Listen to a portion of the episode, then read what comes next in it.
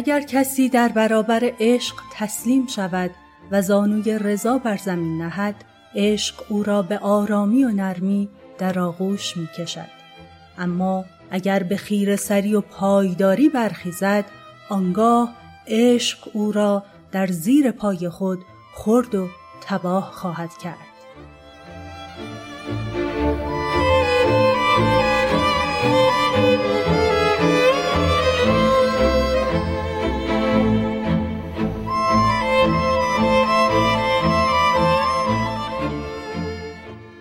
پادکست دراما رو میشنویم. من مرضیه محمدزاده هستم و این پادکست رو با همراهی محمد امین اندلیبی تولید میکنیم. پادکست دراما راجع به هنر درام، تئاتر یا نمایشه که توی اون از تاریخ تئاتر میگیم و از اینکه چطور به وجود اومده و چه مسیری رو تا الان طی کرده. از نویسنده ها و نمایشنامه ها و کارگردان های بزرگ صحبت میکنیم و بررسی میکنیم که هر کدوم توی تاریخ تئاتر چه تأثیری داشتن و چه نقاط عطف و جریاناتی رو به وجود آوردن. اگه به هنر تئاتر علاقه دارین و دوست دارین از تاریخ تئاتر بیشتر بدونین، با ما همراه باشین.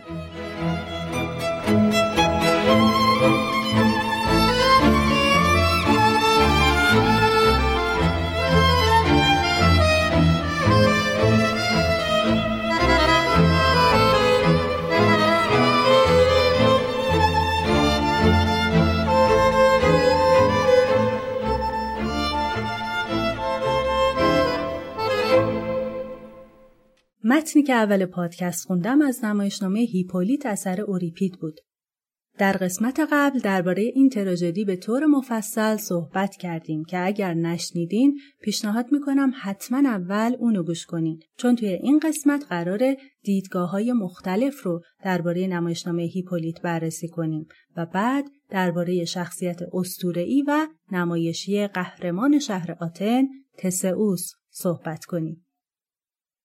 به نوشته مورخ و منتقد آمریکایی ویلدورانت، هیپولیت اولین تراژدی عشقیه که در ادبیات جهان باقی مونده. از نظر گیلبرت ماری، منتقد بریتانیایی قرن نوزدهم، حتی سختگیرترین منتقدای اوریپید هم وحدت ساختار و شخصیت پردازی که توی این تراژدی وجود داره رو تأیید کردن. ماری یکی از جنبه‌های مهارت بی‌نظیر شاعر رو در این نکته میدونه که دخالت‌های نیروهای فوق بشری رو در قالب آفرودیته و آرتمیز چطور با کنش بشری ترکیب کرده. منتقد فرانسوی جان ماری توماسو هم این درام رو کشف مرزهای عواطف عاشقانه و انتقامجویانه میدونه. نورترپ فرای، منتقد کانادایی، هم معتقد هیپولیت نمونه تراژدی معصومیت در معنای بی‌تجربگیه که معمولاً شامل شخصیت‌های جوان میشه و ترکیب حیرت‌انگیز آرمانگرایی و خودپسندیه که هیپولیت رو به سمت فاجعه میکشونه.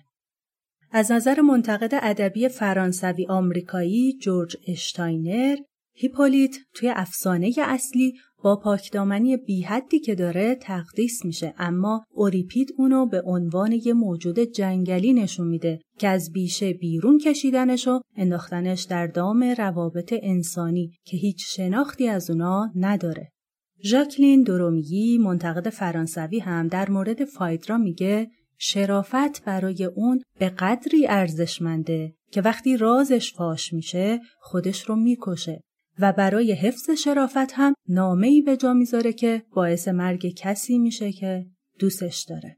اما تمامی این مفهوم شرافت و میل به بزرگوار موندن در برابر عشق ناتوانه. از نظر منتقد آلمانی زیکفرید ملشینگر، عشق فایدرا عشقی بود که حتی فکر کردن بهش هم اونو پیش شوهرش تبدیل به فاحشه میکرد.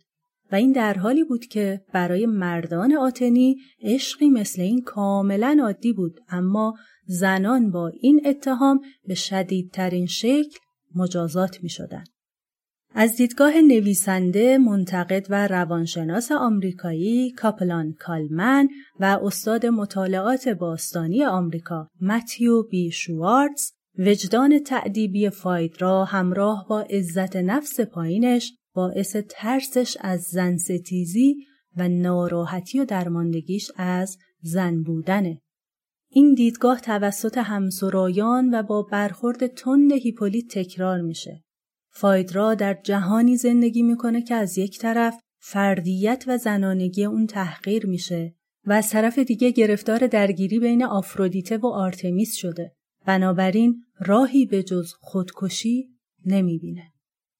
فایدرا خودش رو نابود میکنه چون مثل آنتیگونه سفوک در موقعیت بدی قرار گرفته.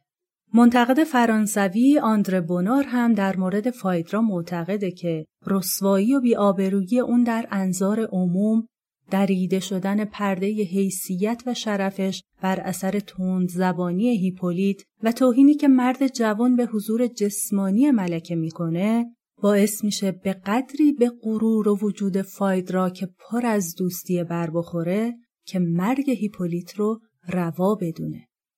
این نوع درد و رنج که به اوج شدت رسیده نمیتونه بی واکنش بمونه. پس فایدرا دیگه نمیتونه فقط با مردن راضی بشه و به خودکشی بسنده کنه. اون باید ضربه بزنه.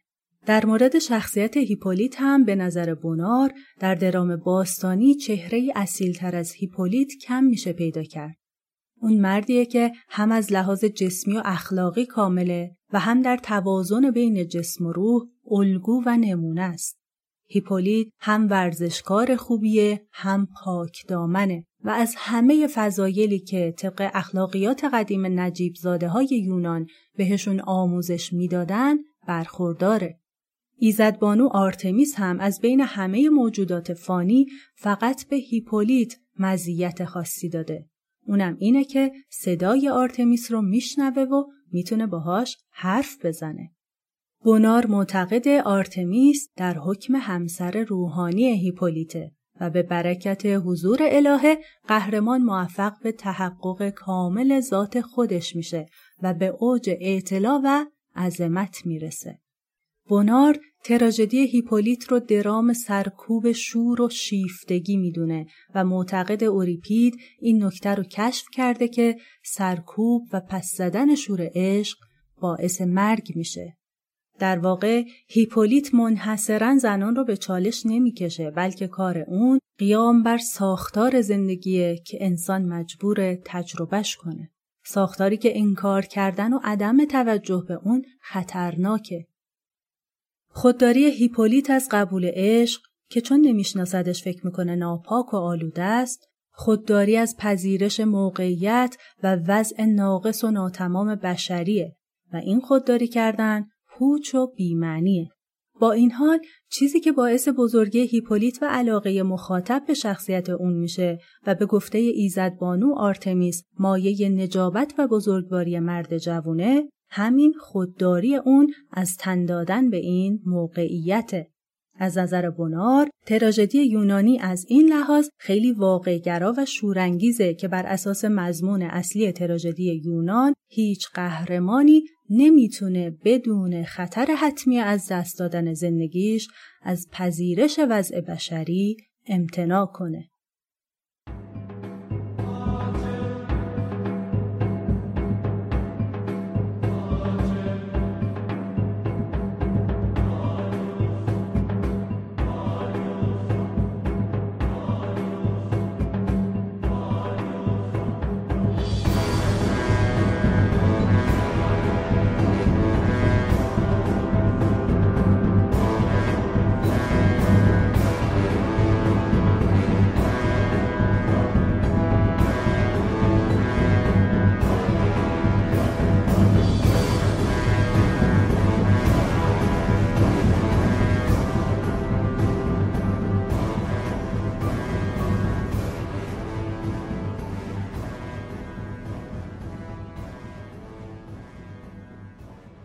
که پادکست دراما رو انتخاب کردین و گوش میکنین باعث خوشحالیه و ممنونیم از این بابت.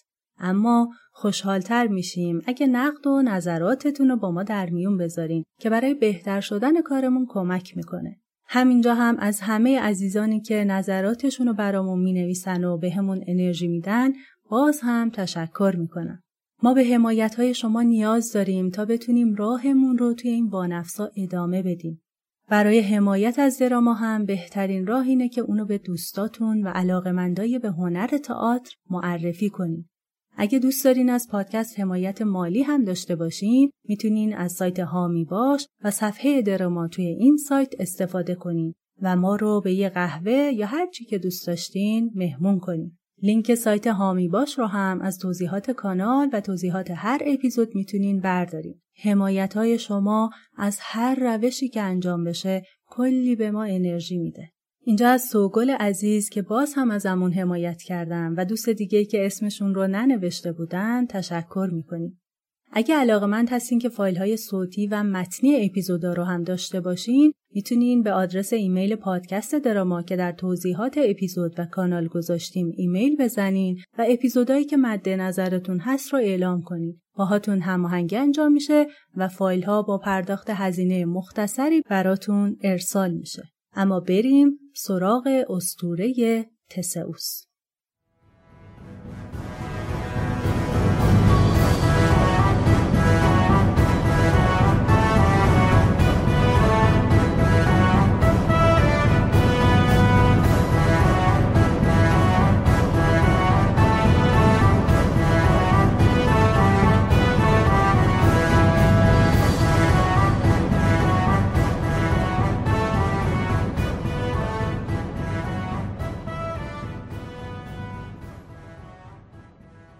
شخصیت تسئوس علاوه بر تراژدی هیپولیت در نمایشنامه‌های اودیپوس در کلونوس سفوک و زنان فریادخواه اوریپید هم که توی قسمت‌های قبلی پادکست بررسی کردیم، یکی از شخصیت‌های اصلی بود.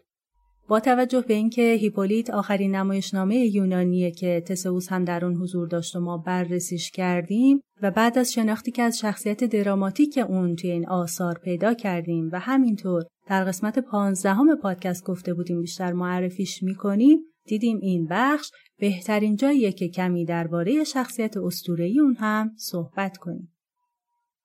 تسئوس یا تزه، قهرمان و بزرگترین پهلوان آتن، پسر شاه آتن آیگئوس و شاه دخت ترویزن آیترا بود. با اینکه آیترا همسر آیگئوس نبود، اما به روایتی با شاه قرار گذاشت که وارثی براش به دنیا بیاره. طبق روایت دیگه‌ای هم پدر آیترا با نقشه‌ای که کشید باعث شد این زن و مرد رابطه داشته باشن. اما طبق بیشتر روایت‌های اسطوره‌ای، پوسیدون خدای دریاها بود که با آیترا همبستر شد. پس پدر واقعی تسئوس پوسیدون بود. این روایتیه که اوریپید هم در تراژدی هیپولیت از اون استفاده کرده.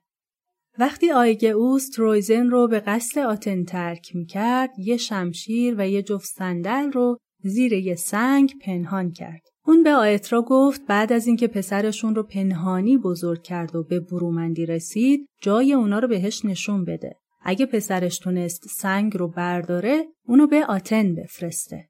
این داستان شباهت‌هایی به ماجرای رستم و سهراب داره که رستم نشانه‌ای رو به همسرش تهمینه مادر سهراب داد تا به وسیله اون بتونه در آینده فرزندش رو شناسایی کنه. تسئوس هم وقتی بزرگ شد به راحتی سنگ رو برداشت و راهی سفر شد. اون با اینکه میتونست به پیشنهاد مادرش از راه دریا به آتن بره، اما راه خشکی رو که طولانی‌تر و سخت‌تر بود انتخاب کرد. چون شنیده بود راهزنایی توی این مسیر هستن و میخواست با نابود کردن اونا قدرتش رو به کسی که الگوی خودش میدونست نشون بده و اون کسی نبود جز هراکلس.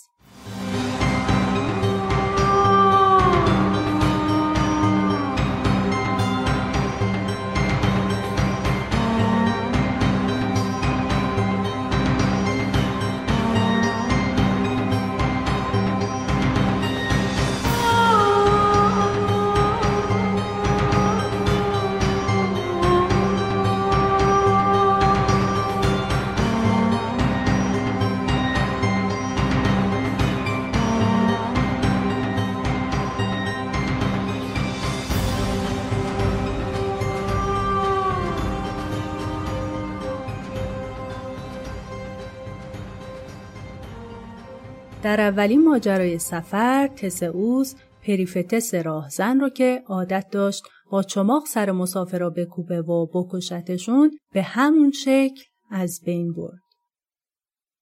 سینیس راهزن دیگه‌ای بود که قربانیاش رو به دو تا کاجی که خم شده بود می‌بست و بعد درخت‌ها رو آزاد می‌کرد تا قربانی دریده بشه. تسئوس اون رو هم به سبک خودش به قتل رسوند. بعد یه خوک وحشی رو هم با نیزه نابود کرد. در ادامه سفر هم با اسکیرون مواجه شد که رهگذرا رو مجبور می‌کرد پاهاشو بشورن و بعد اونا رو به سنگی می‌بست که بمیرن. یا طبق روایت دیگه‌ای موقعی که افراد جلوی اون زانو می‌زدن با لگد اونا رو به پایین صخره پرتاب می‌کرد تا لاک‌پشت بزرگی که در ساحل بود قربانی‌ها رو بخوره. تسئوس هم پاهای اسکیرون رو گرفت و اونو پایین انداخت. در نهایت هم به پدر سینیس راهزن برخورد کرد که اسمش پروکروستس بود به معنی کش‌دهنده. اون قربانی‌ها رو به خونش دعوت می‌کرد و اگه قدشون کوتاه بود، اونا رو به اندازه تخت خوابش می‌کشید و اگر بلندتر از تخت بودن، پاهاشون رو می‌برید. تسئوس هم خود اونو اندازه تختش کرد با بریدن سرش. تسئوس بعد از این سفر پرماجرا و خونین در پرستشگاه زئوس تطهیر شد و مثل یک قهرمان به آتن رسید، اما هویت خودش رو آشکار نکرد. در اون زمان مدعا که معشوقه آیگئوس و زن جادوگری بود، پسری به اسم مدوس هم از آیگئوس داشت. ملکه تسئوس رو شناخت و از روی حسادت خواست از شرش خلاص بشه.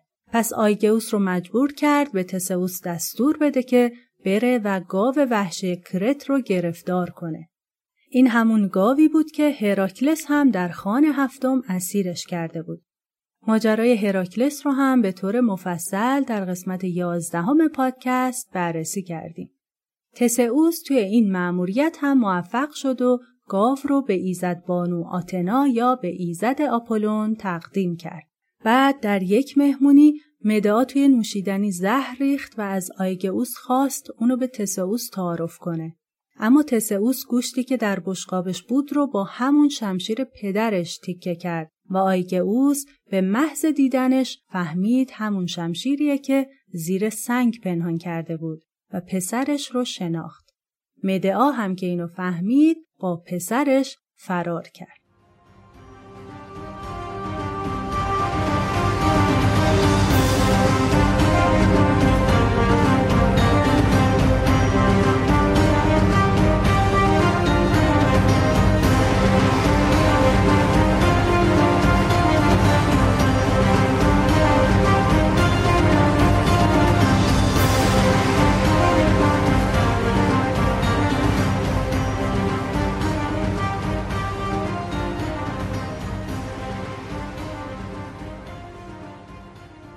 سالها بود که برادر ناتنی آیگئوس به اسم پالاس به همراه پنجاه پسرش مدعی سلطنت آتن بودند.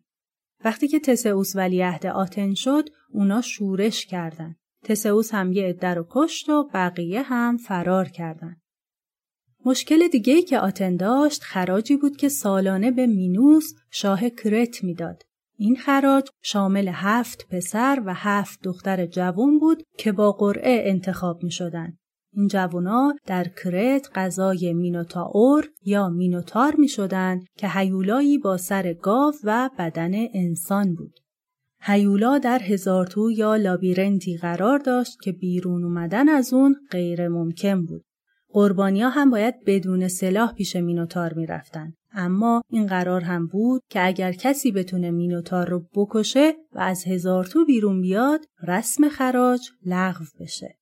پس تسئوس خودش رو هم جزو گروه چهارده نفره گذاشت، چون مردم آتن ناراحت بودن که خب چرا پسر شاه باید در عمون بمونه.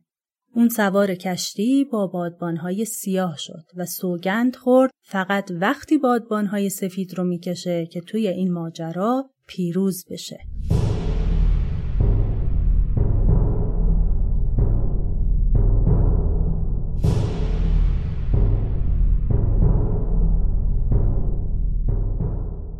تسئوس از ایزد محبوبش آپولون و ایزد بانو آفرودیته تقاضای لطف کرده بود. وقتی به کرت رسید این دوراندیشی به نفعش شد، چون به خواست خدایان شاهدخت کرت آریادنه اتفاقی تسئوس رو دید و عاشقش شد.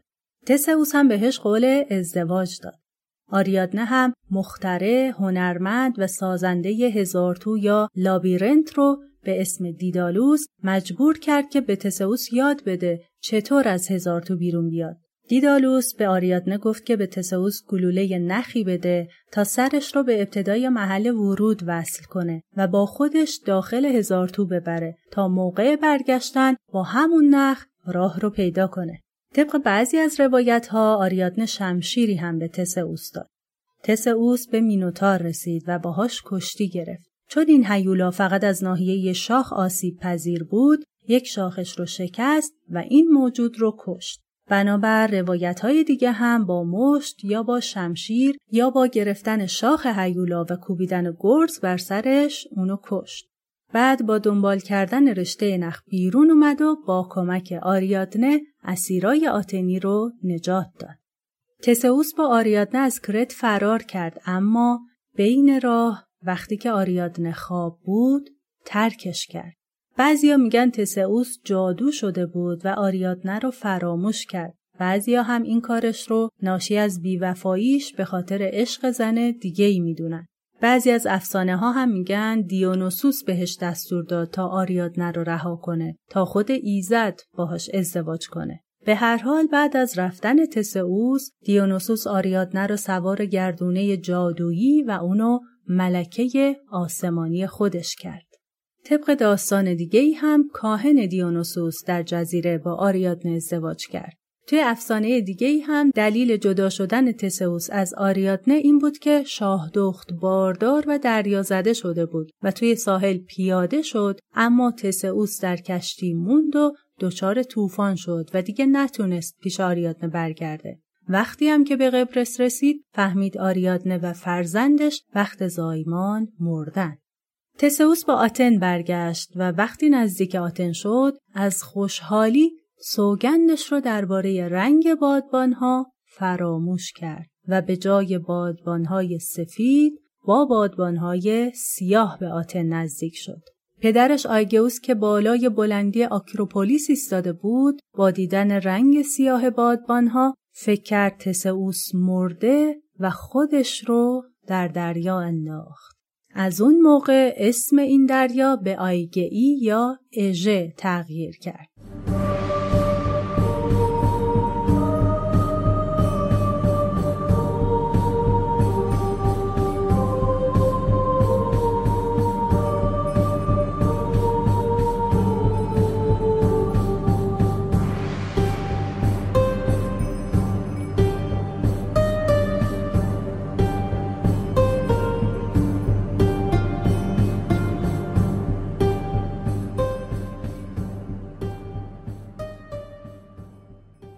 تسئوس شاه آتن شد.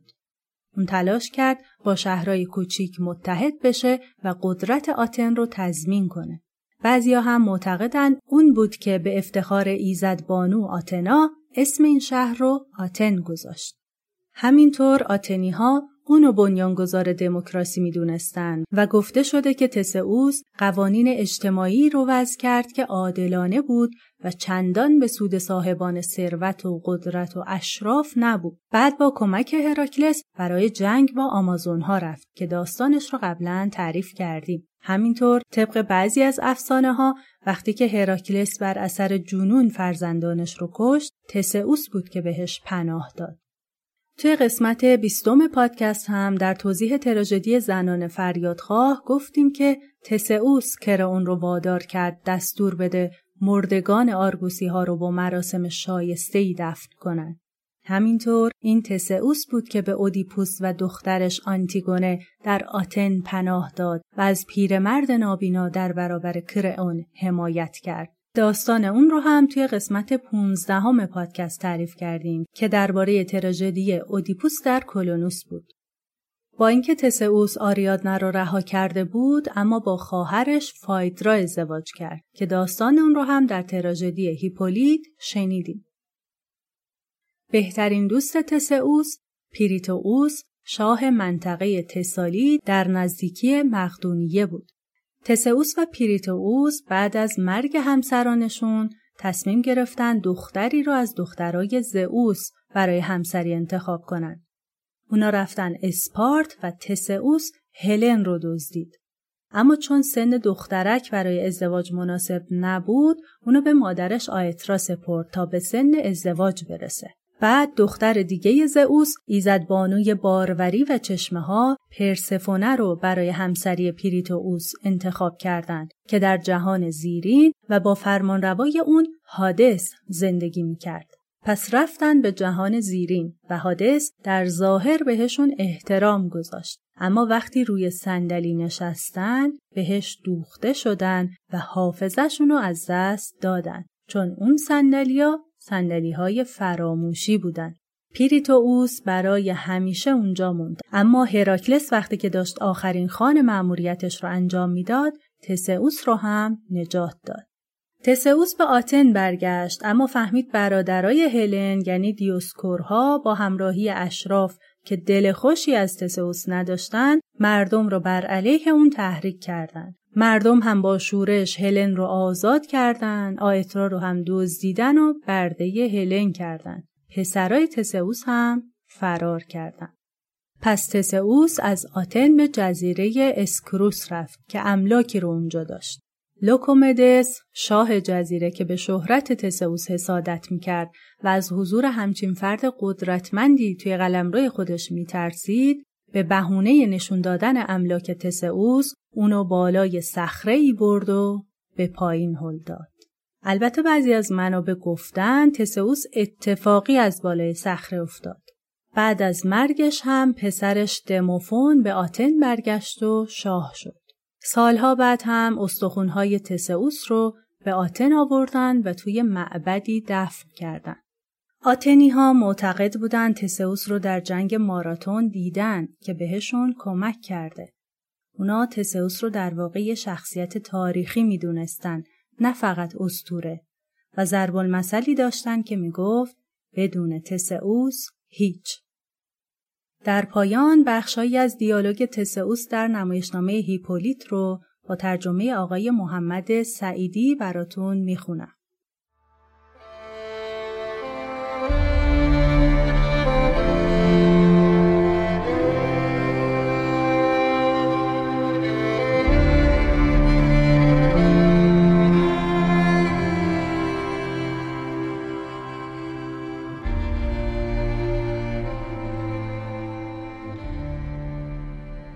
ای کاش سنگ محکی برای آزمایش دل آدمی وجود داشت تا بدان وسیله مردم دوستان مجازی و خائن خود را از دوستان حقیقی می شناختند.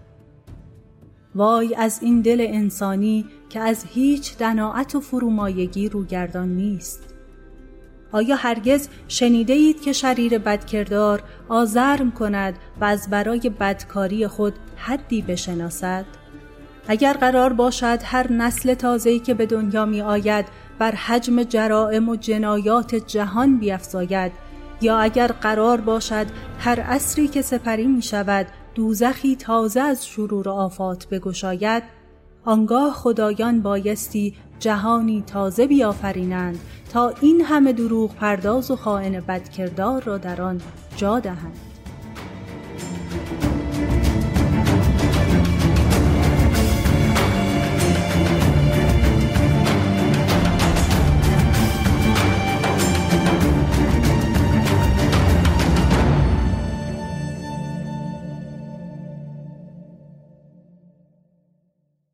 شناختی که امروزه ما از اساطیر و آثار فلسفی، ادبی و نمایشی یونان باستان داریم رو مدیون پژوهشگرا و مترجمایی هستیم که با تلاش و دانش خودشون آثار مهم این حوزه رو به جامعه فارسی زبان عرضه کردن. یکی از این متخصصا خانم دکتر رقیه بهزادی هستند. از اولین قسمت‌های پادکست دراما تا الان یکی از اصلی ترین منابع ما برای صحبت درباره اسطوره‌های یونان باستان، کتاب ارزشمند دانشنامه اساطیر یونان و روم نوشته مایک دیکسون کنیدی بوده که یکی از معتبرترین فرهنگ‌های اساطیری یونانه. از طرف دیگه یکی از چالش‌های اصلی در مورد شناخت اسطوره‌های یونانی در زبان فارسی شیوه تلفظ اسامی یونانیه که توی این فرهنگ خانم دکتر بهزادی تلاش کردن اصیل‌ترین و صحیح‌ترین خوانش رو از هر اسم یونانی بیارن.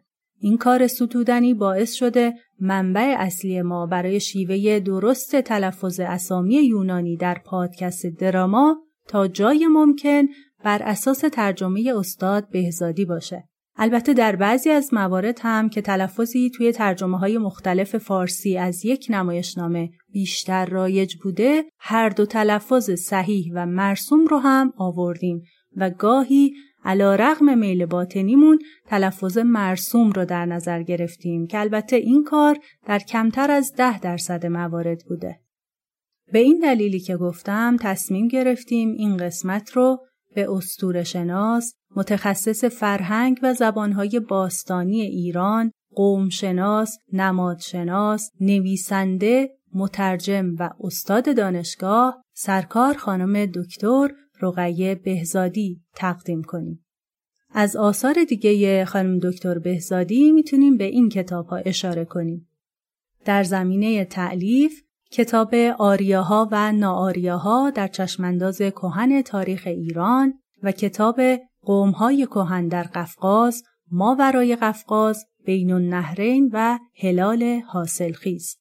در زمینه ترجمه هم کتاب‌هایی مثل دستور زبان اوستایی نوشته ویلیام جکسون، زبان اوستایی از سرگئی ساکالوف، نام‌های جغرافیایی و ریشه‌های تاریخی آن در ماد به قلم ولادیمیر مینورسکی، بندهش هندی متنی به زبان پارسی میانه نوشته فردیناند یوستی، میترا یا مهر در نزد هندوستان و نزد مغان هندو اثر هلموت هومباخ، زیستگاه و خاستگاه اشکانیان نوشته فیلیپ لوزینسکی، فرهنگ اساطیر شرق باستان از گندولین لیک، زن در اساطیر شرق باستان نوشته ایلس سیبرت، کتاب اسطوره‌شناسی دایره المعارف مصور اساطیر و ادیان جهان از ریچارد کاوندیش، اسطوره‌های حیات و مرگ اثر کاتی بورلند، ارمنی‌ها به قلم سرارپی درنرسسیان، فنیقی‌ها نوشته ساباتینو موسکاتی، فرهنگ نگاره‌ای نمادها در هنر شرق و غرب اثر جیمز هال، فرهنگ نمادهای آیینی از جین کوپر، هنرهای باستانی آسیای مرکزی به قلم تامارا تالبوت رایس، هنر بیزانس دیوید تالبوت رایس و دوقلوها توأمانی و همزادها از دیرباز تا کنون نوشته جان لاش. با آرزوی سلامت و حضور پایدار خانم دکتر بهزادی در عرصه فرهنگ و هنر.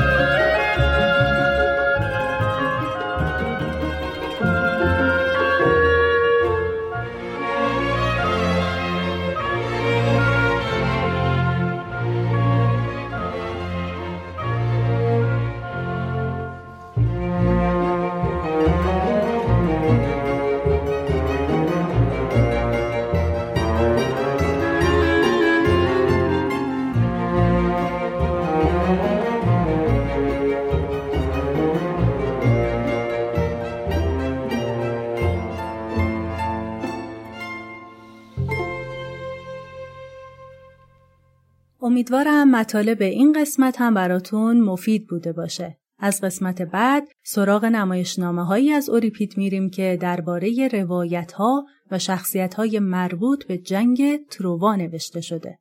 از جمله نمایشنامه‌های هلن و هکوبا.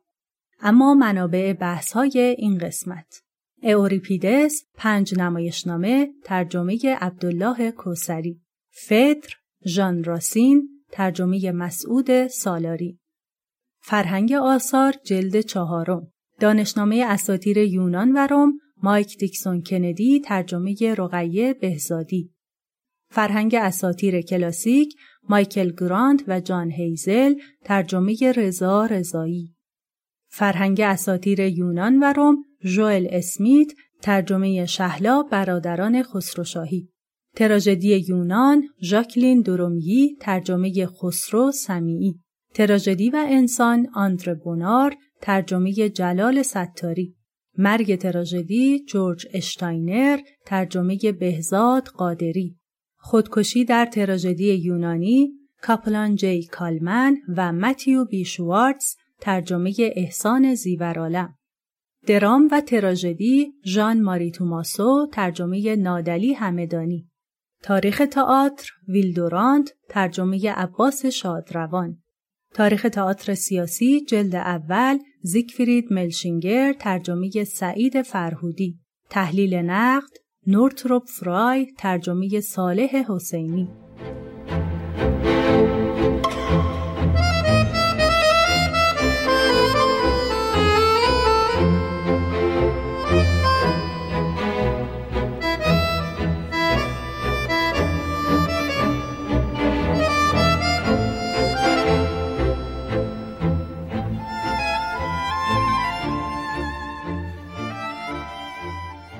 باز هم ممنونیم از اینکه توی این قسمت هم همراهمون بودیم. مطالب و عکسای تکمیلی هر قسمت رو میتونین از اینستاگرام پادکست پیگیری کنین و موسیقی‌های استفاده شده رو در کانال تلگراممون بشنوید.